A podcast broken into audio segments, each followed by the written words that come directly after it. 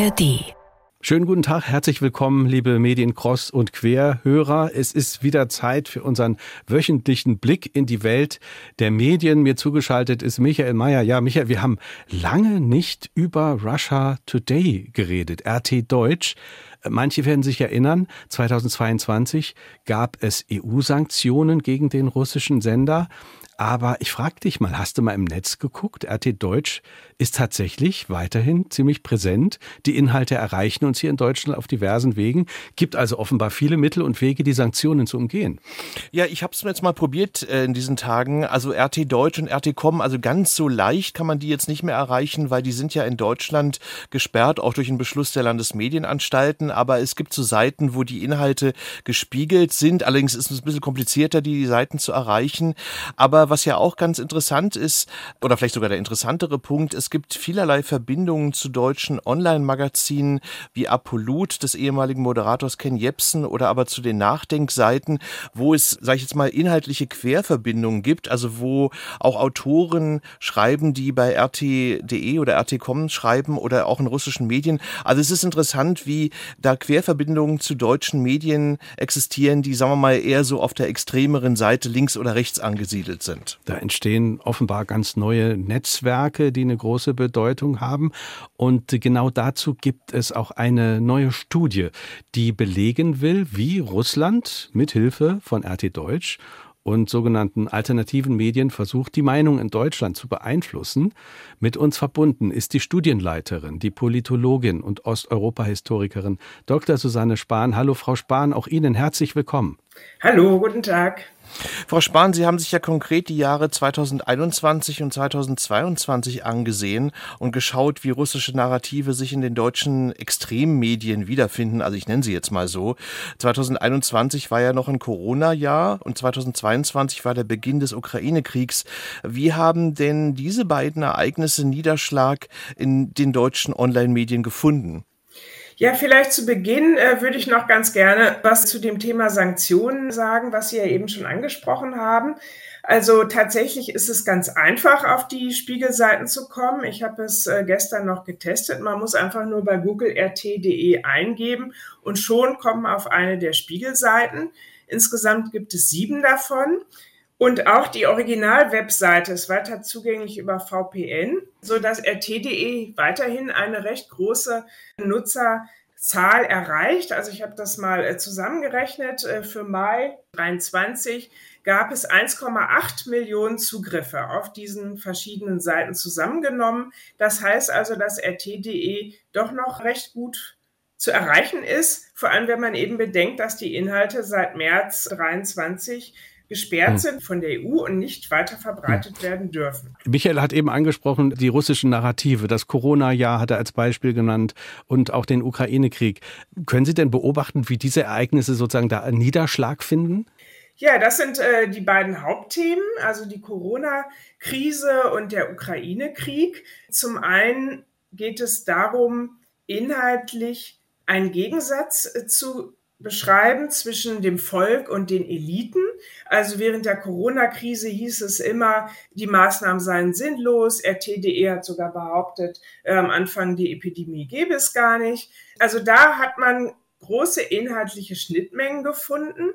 Zum einen, weil es ja darum geht, die Regierung zu kritisieren und sich als Opposition aufzubauen und vor allem das System zu kritisieren. Also das ist immer das große Narrativ, der große rote Faden, das System, das also angeblich den Bürgern schadet und die Eliten, die ihren eigenen Interessen nur dienen. Das ist der rote Faden, der sich sowohl durch RTDE, die Berichterstattung durchzieht, als auch bei diesen Alternativmedien. Und wenn man sich das dann genau anschaut, welche Plattformen das sind, also ich habe etwa zwölf von denen untersucht für meine Studie und ähm, konnte feststellen, dass bei einigen große inhaltliche und auch personelle Schnittmengen bestehen.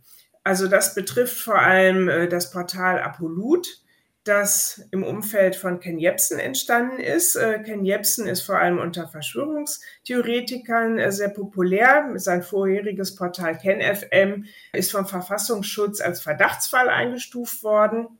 Jetzt ist er halt bei Apolut äh, aktiv. Dann auch das Portal Nachdenkseiten. Das ist ein Portal, das sich in der Tradition der SPD-Ostpolitik sieht. Äh, geleitet wird das von Albrecht Müller. Er war aktiv im leitend aktiv im Kanzleramt zur Zeit von Willy Brandt. Also er sieht sich äh, in der Tradition der SPD-Ostpolitik und mahnt eben zu mehr Dialog und Kooperation mit Russland. Dann auch das Magazin Demokratischer Widerstand, das als Querdenker-Mobilisierungsorgan gilt und geleitet wird von einer Querdenkergruppe in Berlin. Und diese Portale haben eben große inhaltliche Gemeinsamkeiten. Zum einen, dass eben immer das System äh, kritisiert wird. Und man muss natürlich da erstmal differenziert sehen, wie ist denn jetzt die Haltung zur Demokratie? Hm. Ja, und da muss man eben sehen, dass einige Portale recht eindeutig demokratiefeindlich hm. sind, vor allem eben Apolut und aber auch das Magazin Kompakt von dem Rechtsextremisten Jürgen Elsässer geleitet. Und da muss man sehen, dass Russland da ganz klar mit Feinden der hm. Demokratie kooperiert. Ich, und das entspricht ja eben auch dem Ziel, hier unsere Demokratie anzugreifen. Ich denke, da muss man auch wirklich differenzieren, weil solche Leute wie die Nachdenkseiten, die würden sagen, ja, wir tun was Verdienstvolles, wir üben Kritik an der Regierung in Deutschland und das muss ja eigentlich auch erlaubt sein. Und ich denke, man muss da auch äh, genau die Linie ziehen zwischen dem, was ja. Sie vielleicht Propaganda nennen und dem, was möglicherweise einfach kritischer Journalismus ist, der möglicherweise auch anderswo zu kurz kommt. Ja, genau. Da muss man natürlich differenzieren. Das ist richtig. Da sage ich ja, die inhaltlichen Gemeinsamkeiten sind natürlich da differenziert zu betrachten und es gibt da Abstufungen. Also während Elsässer und Jepsen, die sehe ich schon klar in Opposition zum System und zur Demokratie. Da ist das bei den Nachdenkseiten nicht so ausgeprägt. Da wird die Regierung äh, kritisiert. Das ist ja auch in der Demokratie äh, wünschenswert und normal. Allerdings beobachte ich eben, dass hier auch russische Narrative teilweise unkritisch übernommen werden wenn es insbesondere eben um den Ukraine-Krieg geht, was ja eben das zweite große Thema ist, äh, das RT.de und die Alternativmedien mhm. verbindet.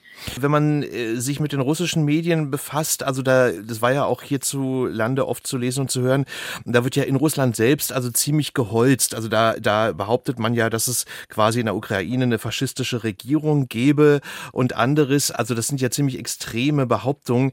Ich nehme mal an, dass es in den deutschen Medien dann doch so ein bisschen bisschen abgestuft oder ein bisschen abgeschwächt erzählt wird, oder? Also ich denke, da wird ja nicht eins zu eins so die russische Erzählung so übernommen.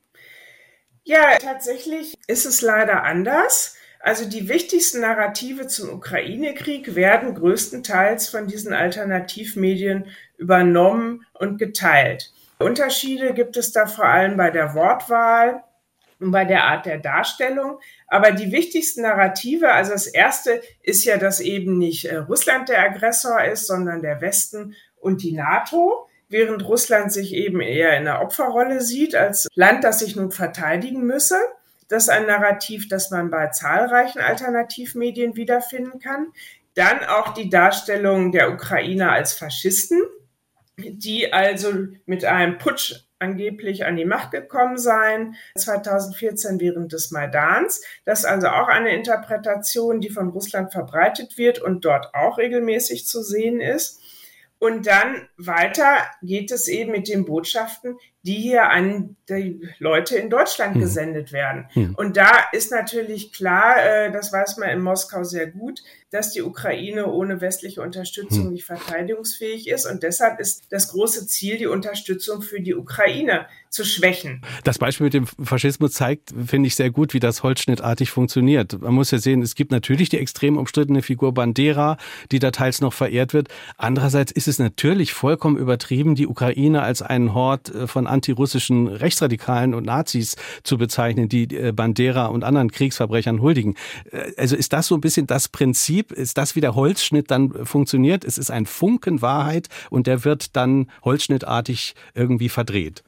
Ja, ganz richtig. Am effektivsten ist die Lüge, wenn sie in die Wahrheit eingebettet ist. Und nach diesem Prinzip arbeiten die russischen Staatsmedien. Das ist ja eben ein ganz prägnantes Beispiel mit Bandera. Bandera äh, hat es tatsächlich gegeben. Er war Anführer der ukrainischen Nationalisten äh, zu Zeiten des Zweiten Weltkrieges.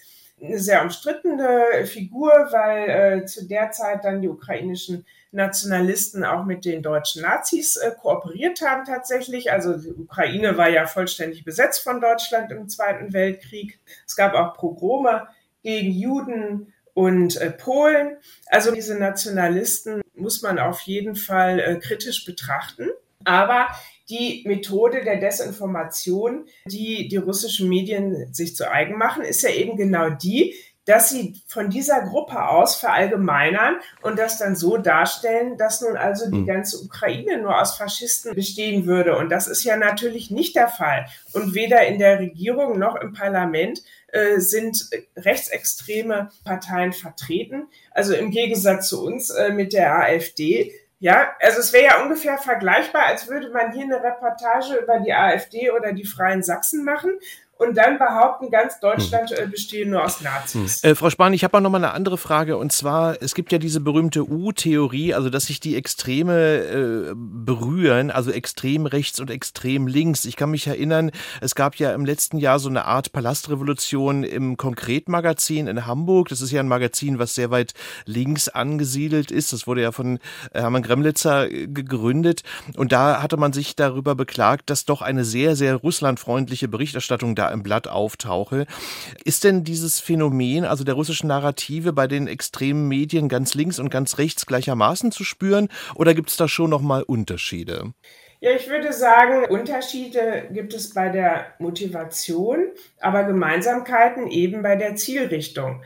Also die beiden Lager vereinen sich dadurch, dass sie eben gemeinsame Feinde haben. Also wer ist das? Die deutsche Regierung, die westlichen Institutionen, EU und NATO. Und das kann man hier eben sehr schön sehen an der Berichterstattung. Ich erinnere mich an einen großen äh, Aufmacher in der Zeitung Demokratischer Widerstand, die also ja regelmäßig die Leute mobilisiert hat, um gegen die Corona-Maßnahmen zu protestieren.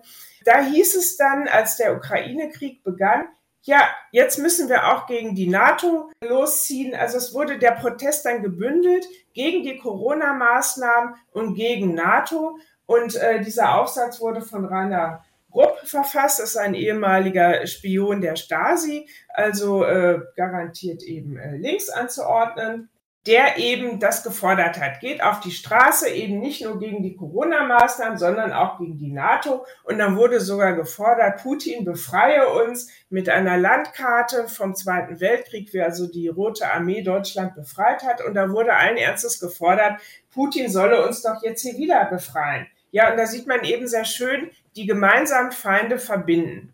Jetzt muss man aber sehen, die Motivation ist natürlich unterschiedlich.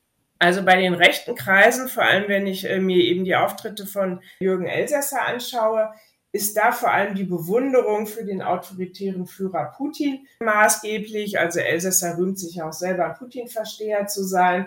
Auch diese Richtung gegen Migranten und für traditionelle Werte, die Putin ja auch immer hervorhebt, was aber in der Praxis genau heißt, dass man sich vor allem gegen äh, sexuelle Minderheiten richtet. Hm. Das wird da von rechten Kreisen sehr positiv aufgenommen. Und äh, die sehen Putin also als Führungsfigur einer antiliberalen Bewegung, ja, mhm. und vor allem die sich auch gegen den Westen richtet. Mhm.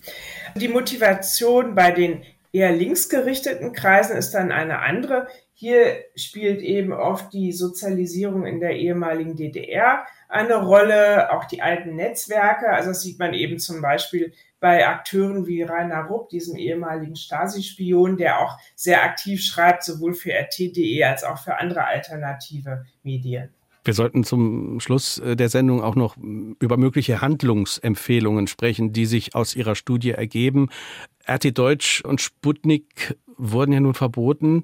Würden Sie denn dafür eintreten, äh, dass man auch äh, diese anderen deutschen Seiten, die zu den Netzwerken gehören, von denen Sie sprachen, sich mal genauer anschaut auf verfassungsfeindliche Tendenzen? Ja, ich denke, das ist sehr wichtig. Also jetzt während des Krieges wäre es wichtig, äh, dass die Sanktionen umgesetzt werden, weil ich meine, wofür beschließt man sie, wenn sie dann nicht äh, umgesetzt werden und nach wie vor 1,8 Millionen diese Seite konsumieren können?